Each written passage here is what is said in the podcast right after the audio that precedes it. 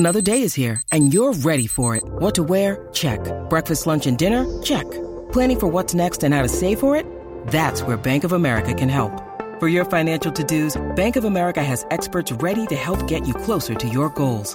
Get started at one of our local financial centers or twenty-four seven in our mobile banking app. Find a location near you at bankofamerica.com slash talk to us. What would you like the power to do? Mobile banking requires downloading the app and is only available for select devices. Message and data rates may apply. Bank of America N A, member F D I C.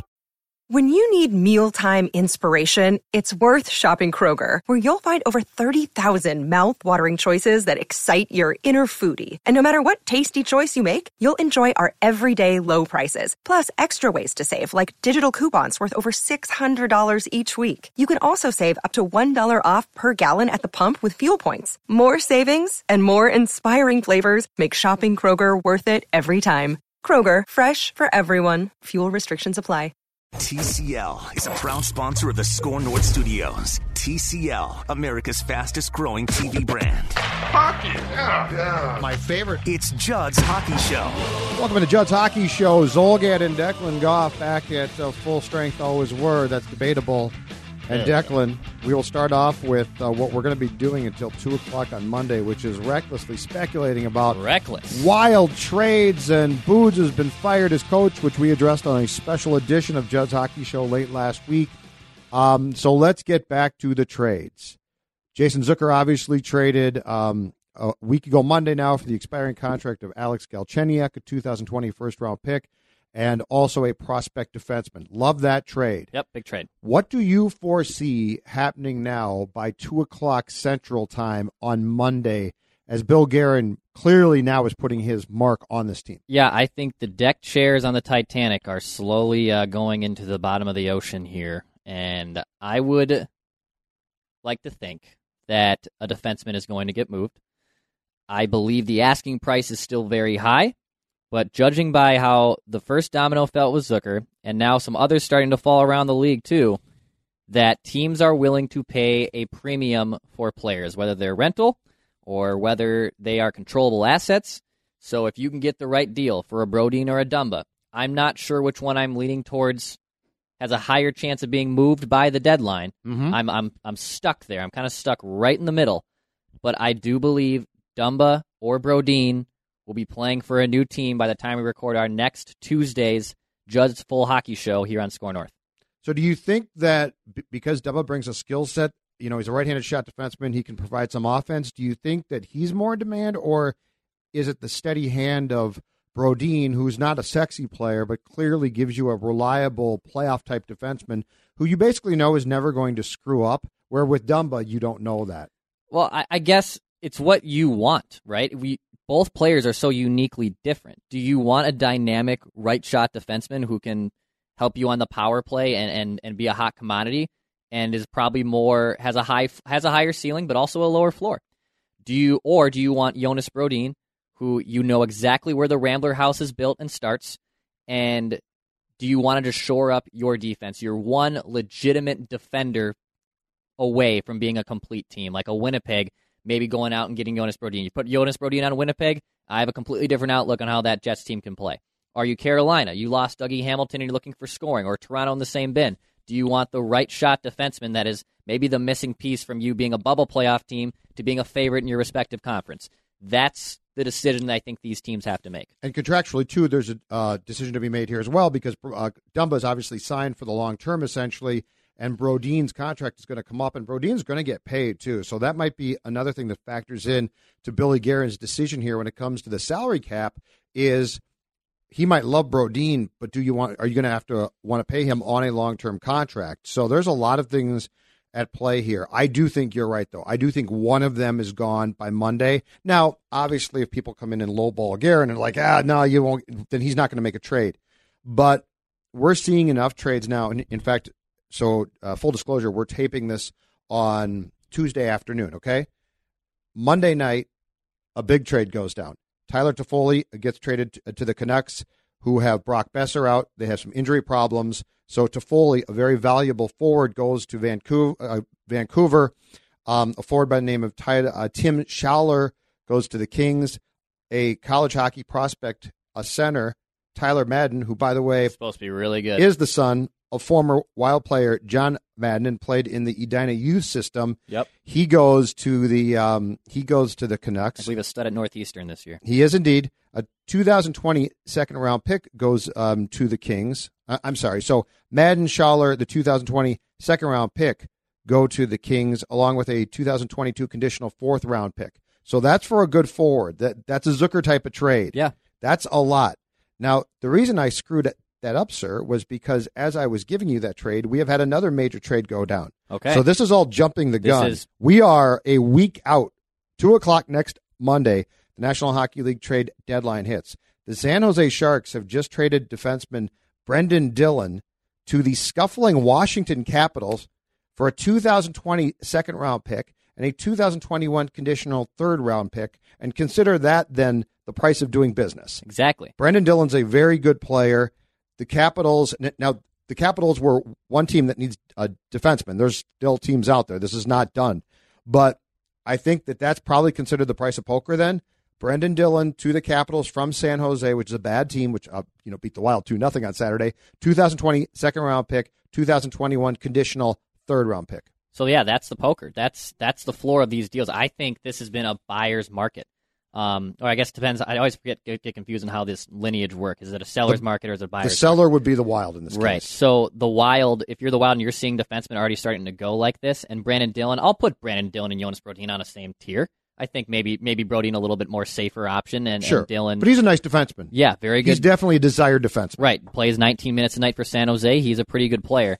So I would say if I'm Bill Guerin and I can get at least just a first round pick and maybe, you know, throw in whatever you want also to sweeten the deal, we can do that.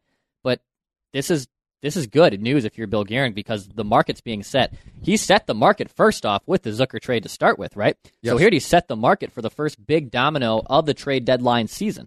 Um, I'm not going to put Taylor Hall in there just because that was a disaster situation in New Jersey months before really trade deadline season heats up per se. So if you're Guerin, you definitely have options here, and it's who do you want to part with and who are you safer committing yourself to in the long term. Like you said, Dumba's under contract for six million dollars a year for, I believe, three more seasons after this. Uh, Brodin has one more year after at four point one, and he's probably going to be looking for a contract similar to what Dumba got in terms of term. They might be different players, but I'm going to guess Brodin is going to ask for a floor of six million dollars per season, and rightfully so. And if you're the Wild, you cannot afford to have all four of those guys, Suter and Spurgeon included, under contract going forward while also still trying to supplement your roster in free agency. Um, it's also a very weak free agency class this year. I was just doing some digging on this as well. The top commodity, my guy R and H, is probably going to ask for a ton of money that's well outside the Wild's price range. So there is not... Oh, no, you're not going to get Ryan I'm Nugent-Hopkins not. again. I know, darn you're it. You're never going to get your guy, are you? I won't. But... the point is there's so many, there's lack of really star power free agents that are available at this year's free agency pool on July first open. So so yes. that means trades, heavy trades, and that, that's going to mean... Well, this is fantastic. This is great for us, and also on draft day and stuff, when more trades can go down, there'll be a little bit of lull between the Stanley Cup and when the draft day starts, and when the draft goes down, you know more dominoes fall. So this is good if you're the Wild. It, you're going into the trade deadline knowing that you have other o- options out there, and we haven't touched on a few others. We just focus on the defenseman here, mm-hmm. but... if I'm Bill Guerin, the most you can get back right now in another trade that you just did for Zucker would be trading Brodin or Dumba. Yep, and in addition to the Sharks uh, Capitals trade that I just gave you, there have been two other trades today. They're not huge, uh, but, but the Jets got a defenseman by the name of Dylan DeMillo from the Senators for a two thousand twenty third-round pick. The Jets are in desperate need of blue-line help. If you could play defense, Declan Goff, they'd take you right now. Mm. And the Rangers acquired a forward by the name of Julian Gauthier from the Carolina Hurricanes in exchange for defenseman Joey Keane. And so we have had lots of trades made. I think there's lots more to go. Let me let me reintroduce a topic that we've I think we disagree on fundamentally, but as we see the direction the Wild is going, I think it makes more sense to try and make it happen. And that is, I think we both agree that Eric Staal can be traded, right? Like you're not anti-trading Staal, oh, no. but you would like it to be more of a hockey trade to get a player back. Eric Staal, to me, has fallen off so badly and looks so tired now being asked to play first line.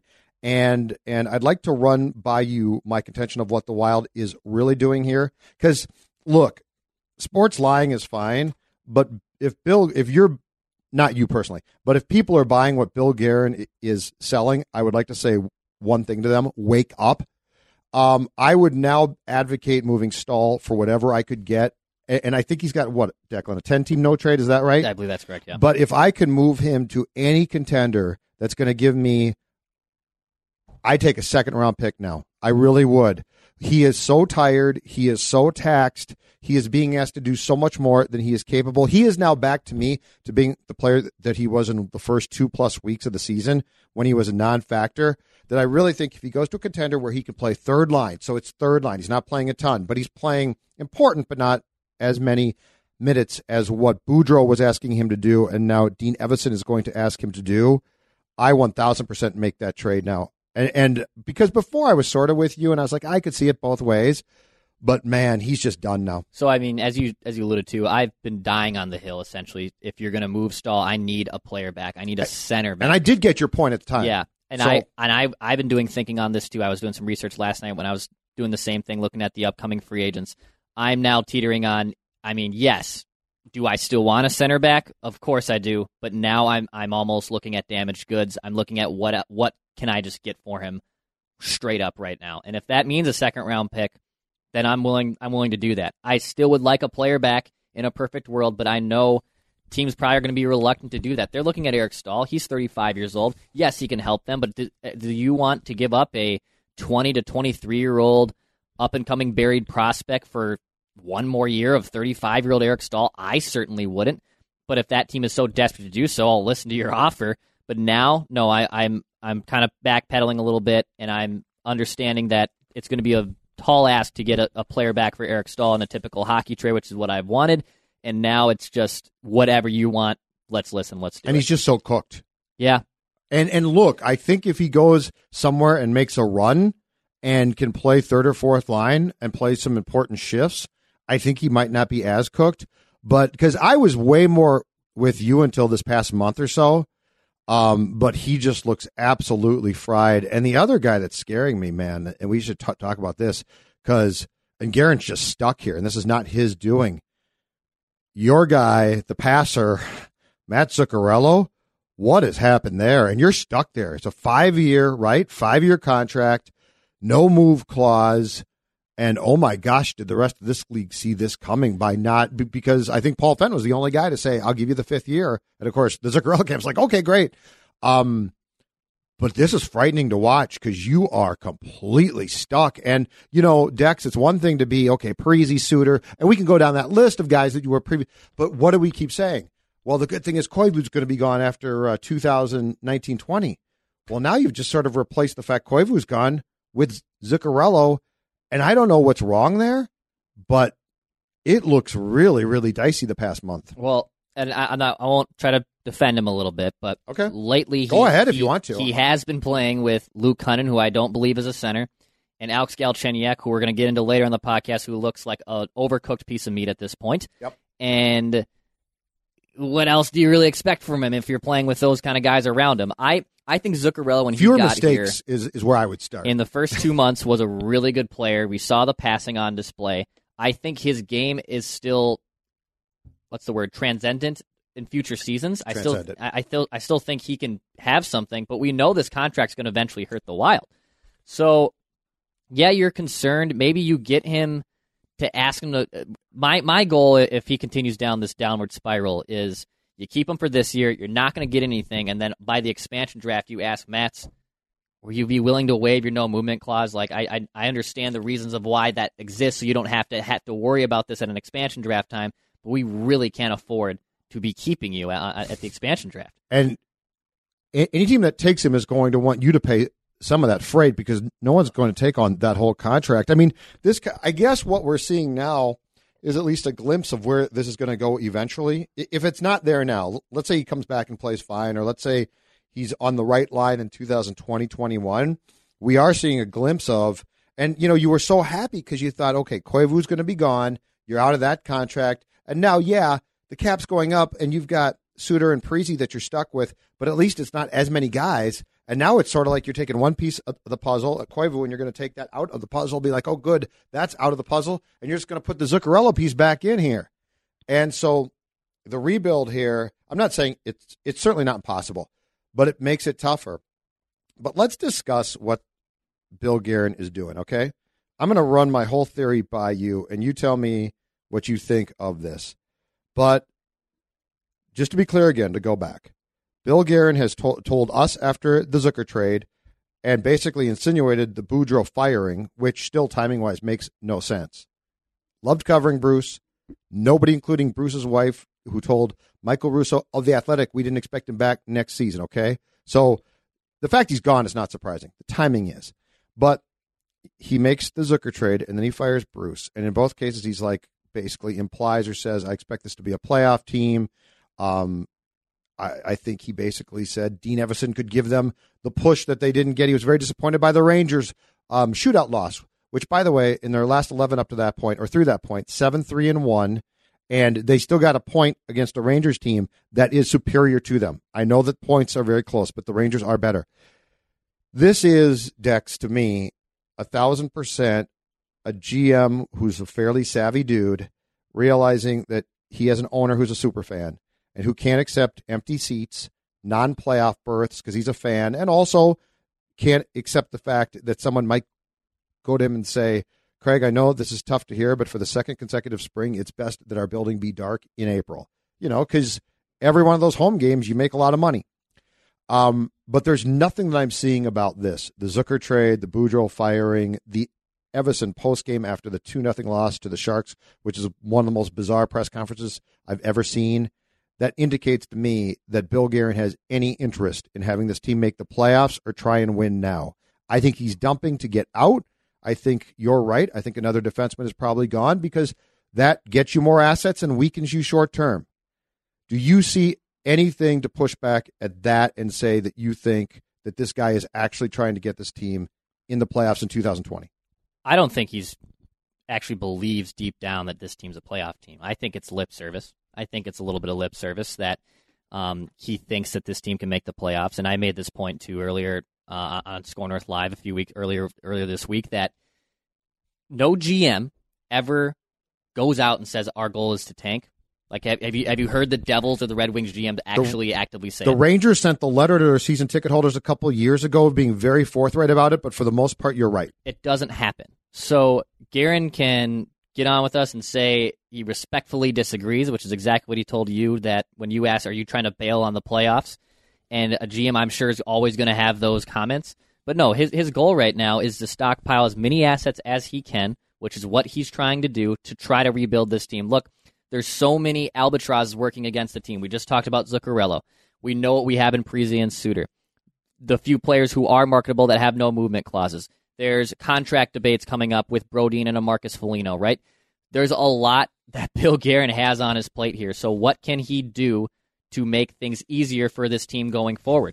And that is to stockpile more draft assets, get more prospects, trade out and, and cut and trim the fat. And that's that's his plan. He might not ever admit to us what deep down his plan unless we knock back a couple cocktails, which is something I've still always wanted to do with Bill Guerin.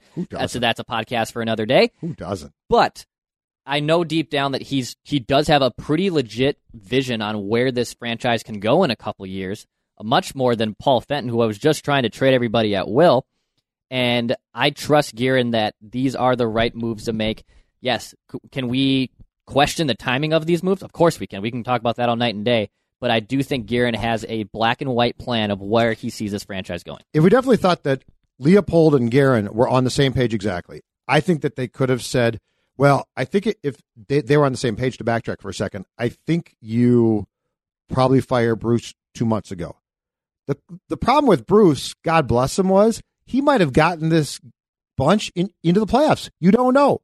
You know, what I saw on Saturday against the Sharks, which, by the way, the Sharks won back-to-back games. They beat the Jets on Friday and the Wild on Saturday. And just to be clear, the Wild sat home on Friday and rested, okay? So, and the the Wild had thirty-nine shots, but they were from basically center ice and the blue line.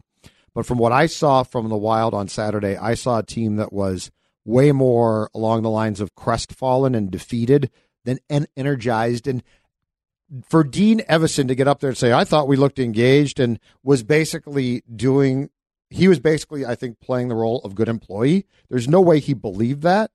And there's no way that anyone who watched that game thought, man, did they look like, did the Wild look like they were really trying? Kevin Fiala, who has what now surged for a month or so with Bruce Boudreau as his coach, looked absolutely like someone had shot his dog, and post-game it looked the same way.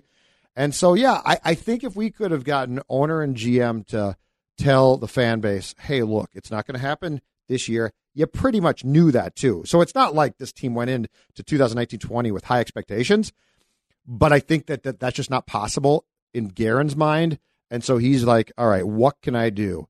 And I think the rope-a-dope with Leopold was to be like, Dean Evason's going to give this team a boost, and privately be like, this ain't going to work for sure. Well, so do you think Guerin behind the scenes is telling is still telling Leopold that we're a playoff team, but deep but deep in his heart of hearts, he knows, absolutely, I'm totally duping this guy. Absolutely. And I also think and I also think he's been very clear. I, Bill Guerin strikes me, he he's a streetwise hockey guy, okay? Like, this is not your executive who flaunts around in really expensive suits. And this is a guy who I think really gets it. And he's worked with players for a long time. He also is very wisely using the threat. And I know some people don't like this because they've tweeted it, but he's using the threat on the players of, you are a playoff team, aren't you? Because it tests them. And that's what he wants to do. He basically wants to see who folds. He Bill Guerin probably privately thought Saturday was great because he saw a lot of guys sort of fold, and those are guys that you can make decisions on this guy, and I'm not saying dumping them, but I'm saying just as far as, okay, this guy can do this, this guy can do that. For Kevin Fiala to look that upset and lost tells you a lot about him personally, and it's not all good. So I think Bill Guerin has this both ways. He can hold the owner at bay and be like, I'm trying to get, you know, I, I made this change to do that.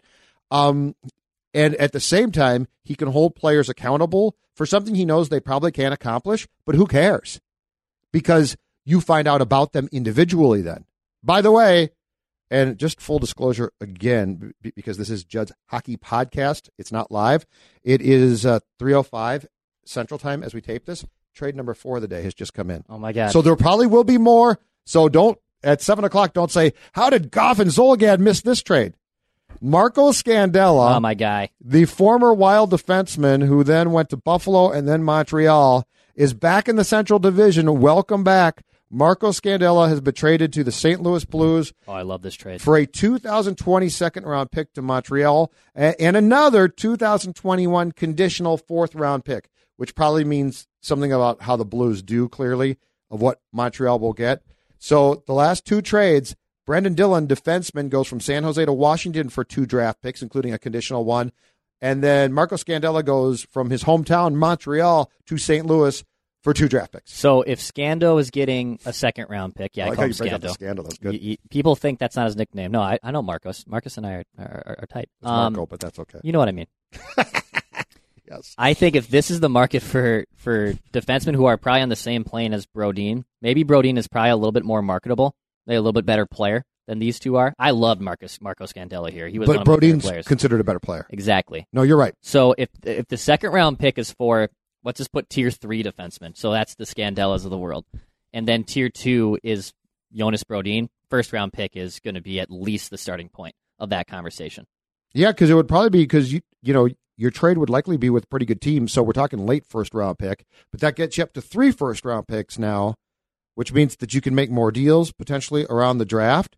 So, yeah, I, I would say you're right. I would say that the market right now for Dumba and Brodin has been set, because you're not going to trade into a bad team. It's probably been set as a first-round pick, yeah, which, which is a second half of the first round. And I would I would say Dumba actually just commands more just because of the term of his deal and I the agree. Ceiling. Two um, picks, right? Yeah. So probably you get a first-round pick and another pick, a conditional, well, a conditional pick. So I mean, it depends. And if, possibly a prospect. If you're talking, if you're just talking Dumba, I think first round pick, yes, and then no, I I need a I need a player back. I need a legitimate. What's player your Carolina back. Trade again? It was um, a first round pick, Martin Nikias, and yeah, Martin Nikias for Matt Dumba, I believe okay. is what it was off the top of my head. Now, our friend Sarah Sivian, a friend of the podcast, uh, who covers the Hurricanes for the Athletic, she tra- uh, she did a great piece at the Athletic, breaking down hypothetical trades. And someone either took my article or tweeted it at her and said, hey, I've heard rumblings of a first-round pick for Matt Dumba and Martin Nikias. Because your Zucker trade was dead on. Well, yeah, I know. I understand. I'm, I'm batting a thousand pra- here. Batting people are thousand. Praising you. But she said there's no way in hell the Hurricanes would give up, A, their draft pick, and B, their top prospect, who is contributing. Like, Martin Nikias is, a, is an integral part of what the Hurricanes are doing right now. Okay. And she believes giving up those two basically blue-chip poker pieces for Matt Dumba, who's a very good defenseman, seems a lot to ask for. So that's just her perspective. She knows that team inside and out much more than we ever will. But that is something to think about. If that's what Guerin wants, and and he's and Carolina says no, but we'll do this, this, and that, I I say I'm out. I need that first round pick, and I need the first line set. Yeah, you're not under any pressure to trade. Right, right, right. If you're Bill, if you're you Bill, need the right deal, it, exactly. Yeah, no. If you're if you're Bill Guerin, you're in the catbird seat, right? Because you don't have any pressure. But I think with what you're doing right now is is if you can get, I mean, this team is in desperate need of draft picks and and prospects. And so, yeah, and I am in no, just to be clear from my perspective, at least, Declan, I am in no hurry to trade Brodin or Dumba. I just think that they're your marketable assets. And you Correct. do have teams like the Avs now who need goal scoring. In fact, I've got this written down here. So the Avs right now in their game on Monday night against Tampa Bay lost Mikko Rantanen for weeks. Oh, Several weeks. Big loss. It might be the rest of the regular season because I think Adrian Data reported he thought it might be a broken collarbone. Also a U F A this summer. Okay. But he is going to be out for weeks. Um, Nazem Kadri is lost for multiple weeks because of an L B I, lower body injury, suffered uh, in the game that the Avs won here. And Matt Calvert is out week to week. So if you had goal scoring to trade, and yes, it's in the division, but you might be able to do that. But I think as far as the Wild goes, what they really have left to move is one of two defensemen. And here's where it gets interesting. If somebody's in desperate need of a backup goaltender and came calling for Stalock as a sweetener, I'd throw him in for sure. In, in fact, because I would like to see Kakinen play. Um, but I think the Zucker trade probably took you out of the market. The one guy that I'm guessing Guerin will shop, and I think he should be laughed at, but he, he could shop, is the aforementioned Alex Galchenyuk. Let's talk about an N B A term, because N B A trades, what's the term that you hear in a lot of N B A trades? Expiring contract, right? For anybody who thinks that the Minnesota Wild might keep Alex Galchenyuk, please give beyond me a break. This, beyond this year. Beyond this year. Well, I think they'd love to trade him by Monday. I don't know who takes that. I, I mean, I just, it's not the contract because, to your point, it expires. But we've seen three games now. And let's just put the three games of Zucker and Galchenyuk, and I like Jason, side by side. In three games, Jason Zucker in Pittsburgh, two goals, one assist, three points. Not surprising, playing with a good center. Great center. Alex Galchenyuk, okay, not he's playing, as you said, about Zuccarello with Luke Cunnin, who's probably not the center. But nonetheless, Dex, we've seen these games. Zeros across the board. Uh, this guy is, I, I look forward to Bill Guerin having the room to use Alex Galchenyuk's money on someone else.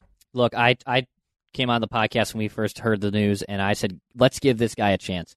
Don't write him off yet. He's a former thirty-goal scorer. Um, and also, because he's having a down season, you could probably ink him to a very team-friendly deal or a one-year prove-it deal if he wants to do that. I don't like to make a huge assumption off of just two games. And that is something that I want to give this guy a longer leash for. I want to give him the benefit of the doubt. But, man, that's about as ghost as you can be for two straight games. And if, if, if yeah, unless he's trying to sign like literally a one or one million dollar deal per season, I don't do it. You still wouldn't. No, do it. I don't want him. Yeah, I don't I, want him. I I sense. You know what I see, Declan, too much of familiar Wild things. I don't know. No, no, I don't want him. I don't want him in my room. Um, he can go solve his issues some, somewhere else. No, I want somebody. If I'm going to spend money, I would. You know what? Okay, I'm going to come around to your guy right now. Okay. I'm going to tell you this. If my choice in two thousand twenty, twenty-one is I sign Alex Galchenyuk to a team-friendly deal so that he can tease me at times, or I just get your darn guy, Jerry Mayhew, up here, I'm going Jerry time. I'm with you. I know you've been longing for him. I know he's having this unbelievable year, and we can't figure out why he's not here. but I'm going with Jerry ten out of ten times before I'm going with a guy like Galchenyuk. I can. I like the energy. I like the passion. I like the ability to score goals. And there are a bunch of things that Galchenyuk, he could score some goals, but the rest of it, I, I'll take Jerry. He has some skating problems. He definitely can't skate as much as he, as well as he used to. And I've also, there's been some rumblings too, just behind the scenes. He's a great teammate, but there's some baggage off the ice too that I don't think people want to distract. And I think, uh, I feel bad for the guy because he's twenty-five years old. He's three years removed from a thirty-goal campaign, and, and honestly, his N H L career is looking cooked. He looks like he's probably going to have to go play in the K H L, which, you know what? Maybe he rebuilds his value and he comes back in three years and, and, and he can be an N H L player again. That's on the table. Um, but he looks to me as a guy that's cooked, and I know you... I, yeah, if I had to pick between Jerry Mayhew right now, let's just call it tomorrow. If, if could I trade Alex Galchenyuk and that creates room for Jerry Mayhew, I'm I'm calling up Jerry Mayhew. I, I need to see if this kid can score goals at the N H L level. Absolutely. And I just think Galchenyuk, how much does Galchenyuk remind you of so many other wingers who, and, well, centers too, but forwards who have come through here? And you've been like, I wonder if he can give you a lot, you know. I, I go back to guys like top prospect one time, Alexander Dag. Let's see what he's oh got, you God. know, let's see what he's got left. Um, just, heard. But I mean, a litany of names like Galchenyuk that I can give you of guys that you've watched and ended up rolling your eyes at and been like, that was a, a waste of time. Now, the expiring contract part of the Zucker deal, I absolutely love. It frees you up because Pittsburgh had to give you somebody back, so I completely get it. So to me, the best part of that trade was I got the first round pick in two thousand twenty because Pittsburgh's going to make the playoffs without question. I got the young defenseman who can play on my power play eventually as a right-handed shot. Heck, might replace Matt Dumba. And I got a freed-up roster spot. It's an N B A type of trade. Right. And I love that. But I think that we can, and I know because I was I was complaining, you'll, you'll be shocked to hear this, I was complaining in the press box on Saturday why Donato was not on that second line and Galchenyuk demoted to the fourth line already. And I did get people being like, Judd, it's just, he's played two games. Give it some time. I'm like, I don't need to give this time.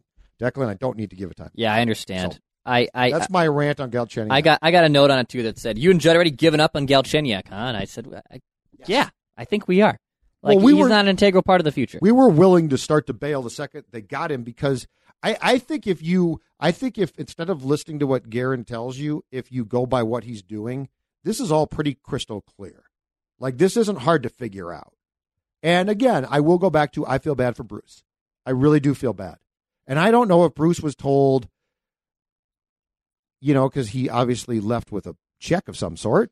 I don't know if he was told, hey, keep this on the down low and we don't want to talk about this publicly, but, or if he really was just not told and told to go away. But Bruce is fun to cover. Bruce is passionate about his sport. Bruce is passionate about his job. I feel empathy for Bruce. But as far as what they're going to end up accomplishing here, I can't criticize it. And if Bruce had led this godforsaken team to a playoff spot, Here, here's the thing, Declan, I would rather, when it comes to the Minnesota Wild, and I know in this town, the lottery can be dicey, right? Wolves, Wild, it's been dicey, lots of times bad luck. But if you ask me right now, would I rather roll the dice by putting this team in the playoffs or in the lottery and take a chance on one or the other? I'll do the lottery every time. And if you get a, if you don't get lucky, that's too bad. But I guess my response to a playoff berth is, for this team, what's the point? I'd much rather take my chance, and who knows, perhaps I get a decent pick. I'll push back just a little and say I wouldn't take the lottery every time.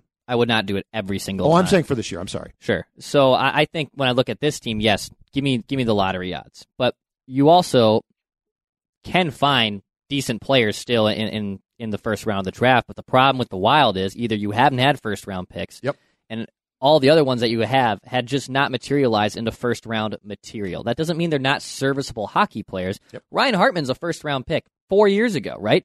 And he's a fourth-line player. It's already writing on the walls a twenty-five-year-old, hey, Hartman, here's your role. You're a twenty-seventh overall pick by a good franchise in Chicago.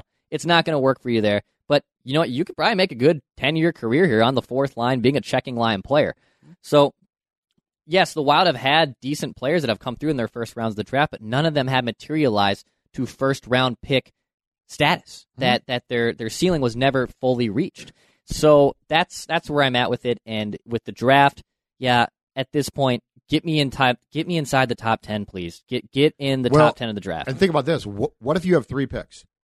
Your pick, which is a lottery pick of some sort, Pittsburgh's pick, which you're going to have, bottom five, bottom, and, yeah, and then let's say you make the trade with Carolina. Okay, and so now you've got three first round picks. One is a, I don't know, let's say one is the eighth pick or something. It's called eight, twenty, and twenty-five. Okay. You've restocked things really quickly. And if you hit on, let's say, let's say you have a real solid hit on two of those picks, that changes the dynamic, of course, immediately. Look at look at Colorado. Yeah. But that's what I'm saying is is for two thousand nineteen twenty, if you're going to say you've got a coach who can get you in the eighth playoff spot and you're going to roll the dice from there, or you get rid of that coach, I feel bad for him, and you bring in Dean Evason, who's going to be Mister Optimistic, and when they call timeout, the, the veteran players are going to scheme up the play, don't and like Dean's going to stand. Well, I don't care, but it's yeah. it's a non-factor. But the point is, one hundred out of one hundred times for this season, I'm taking the lottery pick. Sure. I get that, and for this season, Yeah, yes. no, that's my point, is I'm yeah. taking it every time for this season. But I really do think that deep down inside, there was probably some fear by some pretty smart hockey people that Bruce was going to back them into a playoff spot. Of course. The Western Conference is weird. It's wide open. What, as of last week, the Wild was three points back, I believe, a couple points back. Yeah. And now, I believe as we record this on Tuesday afternoon, they're seven points back of the eighth and final playoff spot. But the fact is now, you know, they're, they're going to go, they're going to play Vancouver on Wednesday. They're going to play the Oilers. Is that right? They're going to uh, Western Canada. I think they can, I think they can really stay, take a strong step here to get themselves out completely. Exactly. And you need to get as many draft picks as you can. That's that's, that's why if Staal, if Staal gets me a second-round pick... Yeah, I'm doing it. And I got three, so let's say I got three first-round picks. Let's say I move Staal for a second-round pick, and this is all contingent on the fact that we think that Bill Guerin and his staff can draft, but let's say they can. Pretty good shape, Declan. Exactly. If you could have five first-round picks, hypothetically, in the first two rounds of the draft, that's going to be huge for the Wild, so... It, and you bring up a good point, too. We can kind of transition into the coaches that the Wild could hire, because that's, that's the only thing I have a problem with Boudreau is, I'm sorry, all these other guys, which are a lot on the market, do not do what Bruce Boudreau can do. That's how I look at this. Jarge Gallant, Doug Weight, you know, Doug Weight seems more like a buddy of, of Guerin, and I'm entertained by it. It's not like I'm I'm poo-pooing everyone that's out there. It's just I ha- I find it hard to believe there's another coach that when this Wild team does get good, that Boudreau, that is better than Bruce Boudreau. And the problem with, with a guy like Doug Weight, who was teammates um, on different teams with Bill Guerin, and they're pretty good friends, is I don't know enough about him. I, I know he coached the Islanders for a spell, but I don't know enough about his uh, coaching style or past to know if that's a guy who can step in with a young team and be a good fit, or what his style would be. Uh, Gerard Gallant obviously ha- had immediate success in Vegas, but he's best friends with Yzerman in Detroit, and I think there's a good chance that uh, Jeff Blashill is going to be out in Detroit, and Gallant gets that job. But I would be intrigued by some. I would be very interested to see now what direction they're going to go, because here's why. If this was just a young team, I would almost advocate for a, a young coach to go back to the sort of the, and I'm not saying this guy, but the Mike Yeo type of well, as far as a guy that could develop a team.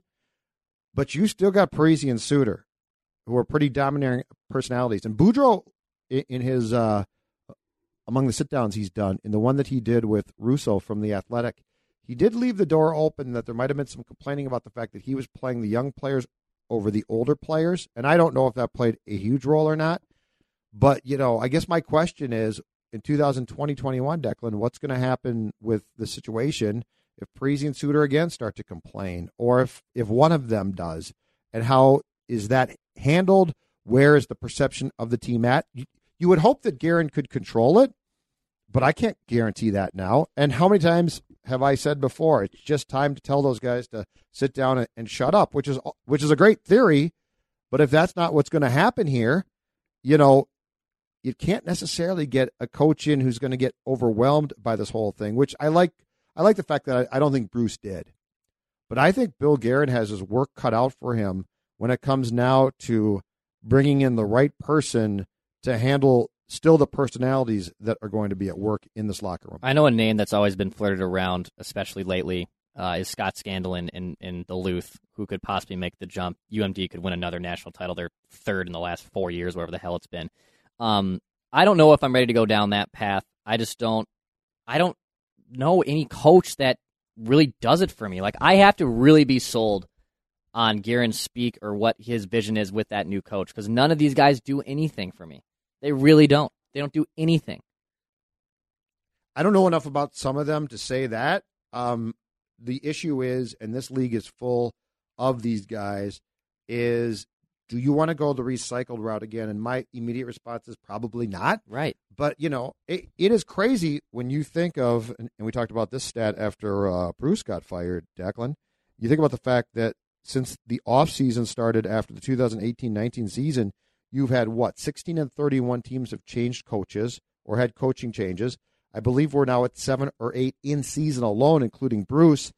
And there's just a ton of guys available now who have been through the ringer before, and you've seen what they can do. But I and I don't know. Here's the problem. And here's what Guerin's going to ultimately, when the springtime hits, have to decide. Where is this team, too? And who's the best person to develop Kaprasov as a National Hockey League player, right? Like, there's so many different questions. And, you know, I know that Zach and Ryan would like to think, oh, man, we could still just pick things right up and win. But I don't know that that's the case. I also don't think that this is a five-year rebuild. But Bill Guerin's most savvy move is going to have to be, what do you foresee as this team's future, and who's the best person to get them there as quickly as possible? And then, oh, by the way, when you're not busy, go find goaltending, too. Yeah. Because you need goaltending as well. Exactly. I mean, there's a lot of, there are a lot of absolutely key strategic decisions to be made in the coming months that are, I think, going to largely define Guerin's tenure overall within year one. Let's also put to bed, too, this whole Mike McDonald issue. I know I even, I, I don't say issue, Mike McDonald theory that, oh, maybe Mike McDonald should be the guy that coached the team. And I know a year ago we said he, he could be the director of hockey operations. Who said Judging, that? Yeah, I, no, I definitely said that. I Someone else. Oh, no, no, I'm saying the coach, though. But my point is, put to bed anything that has to do with Mike Modano and serious hockey-like roles. So coaching and director of hockey. This guy just wants to be involved in the business side. He was an, He's an X's and O's, and he's a good person to have uh, on your side if you're trying to evaluate talent and evaluate the right people that you want running your franchise. But I think we can safely say, from what I've gathered and how I've watched Mike Modano handle this role and in his, in his few public comments he's made, he wants to be a behind-the-scenes, business-focused guy. He wants nothing to do with running a hockey team or running their operations department. He he just wants to be involved in, in an organization, and that's fine as a businessman, but I, I really don't think this guy has any urge to be a head coach or a G M or a director of hockey operations.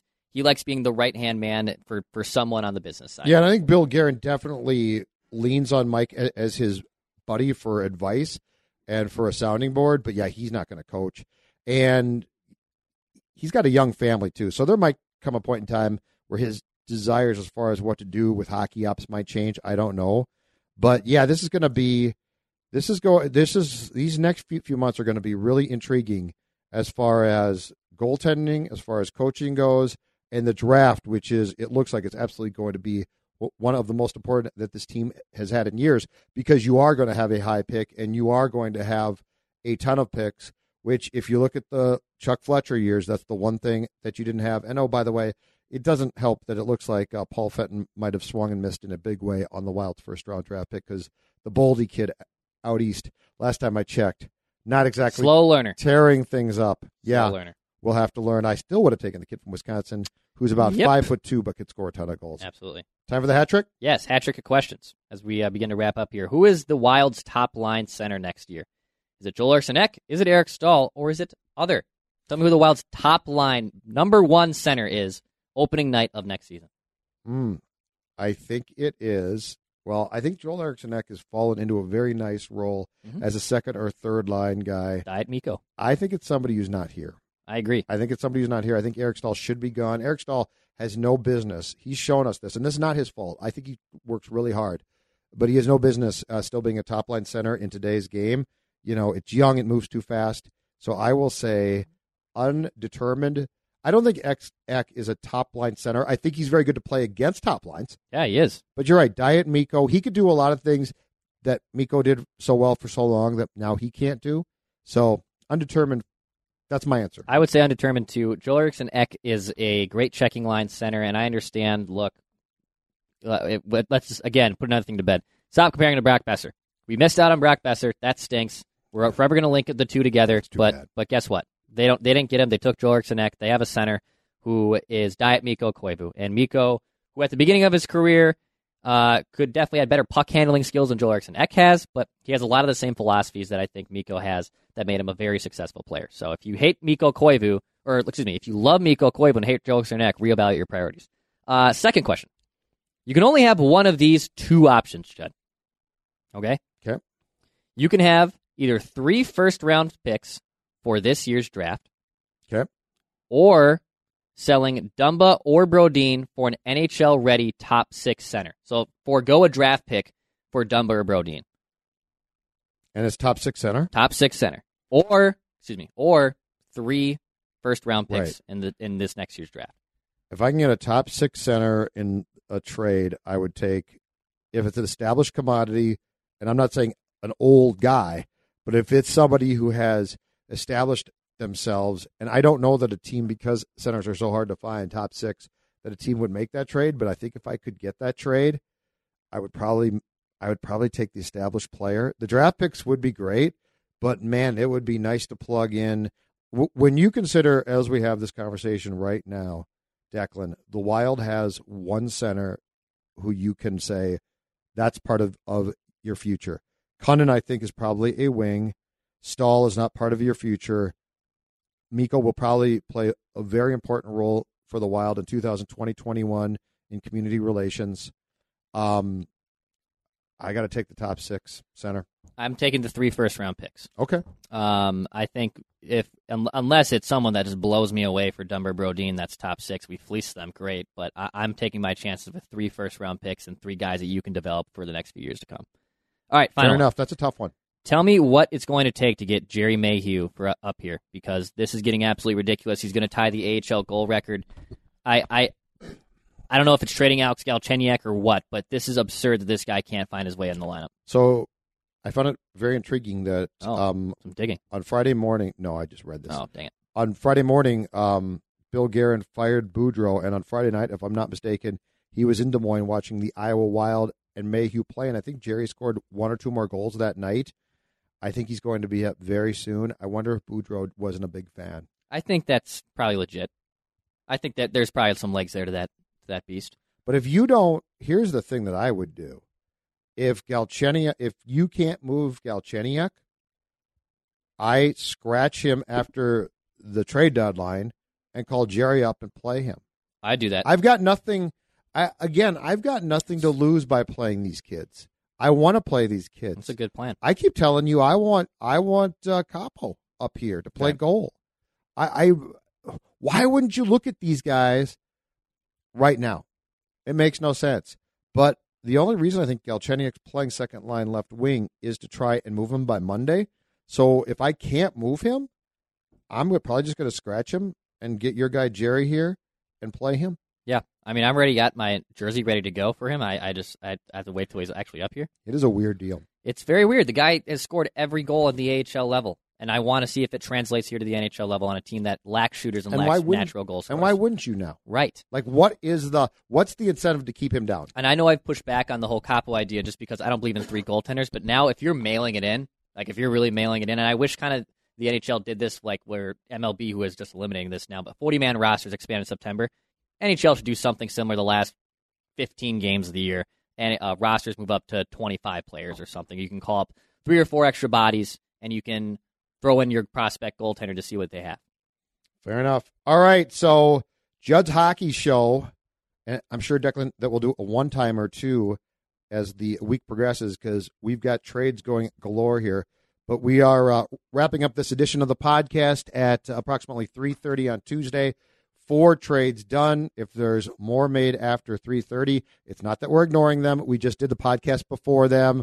Judd's Hockey Show probably, what, Friday, Thursday, and Friday? Who knows? Yeah, yeah. I, I think we'll be at the mercy of the trade deadline, too. So there might even be some weekend. Uh, Judd and I coming in our jammies. This is the, fantastic. To our, to our, this this is I everything love this. we love. This I is, love this. Okay. This I'm Judd. He's Declan. We're done. Pass, shoot, score.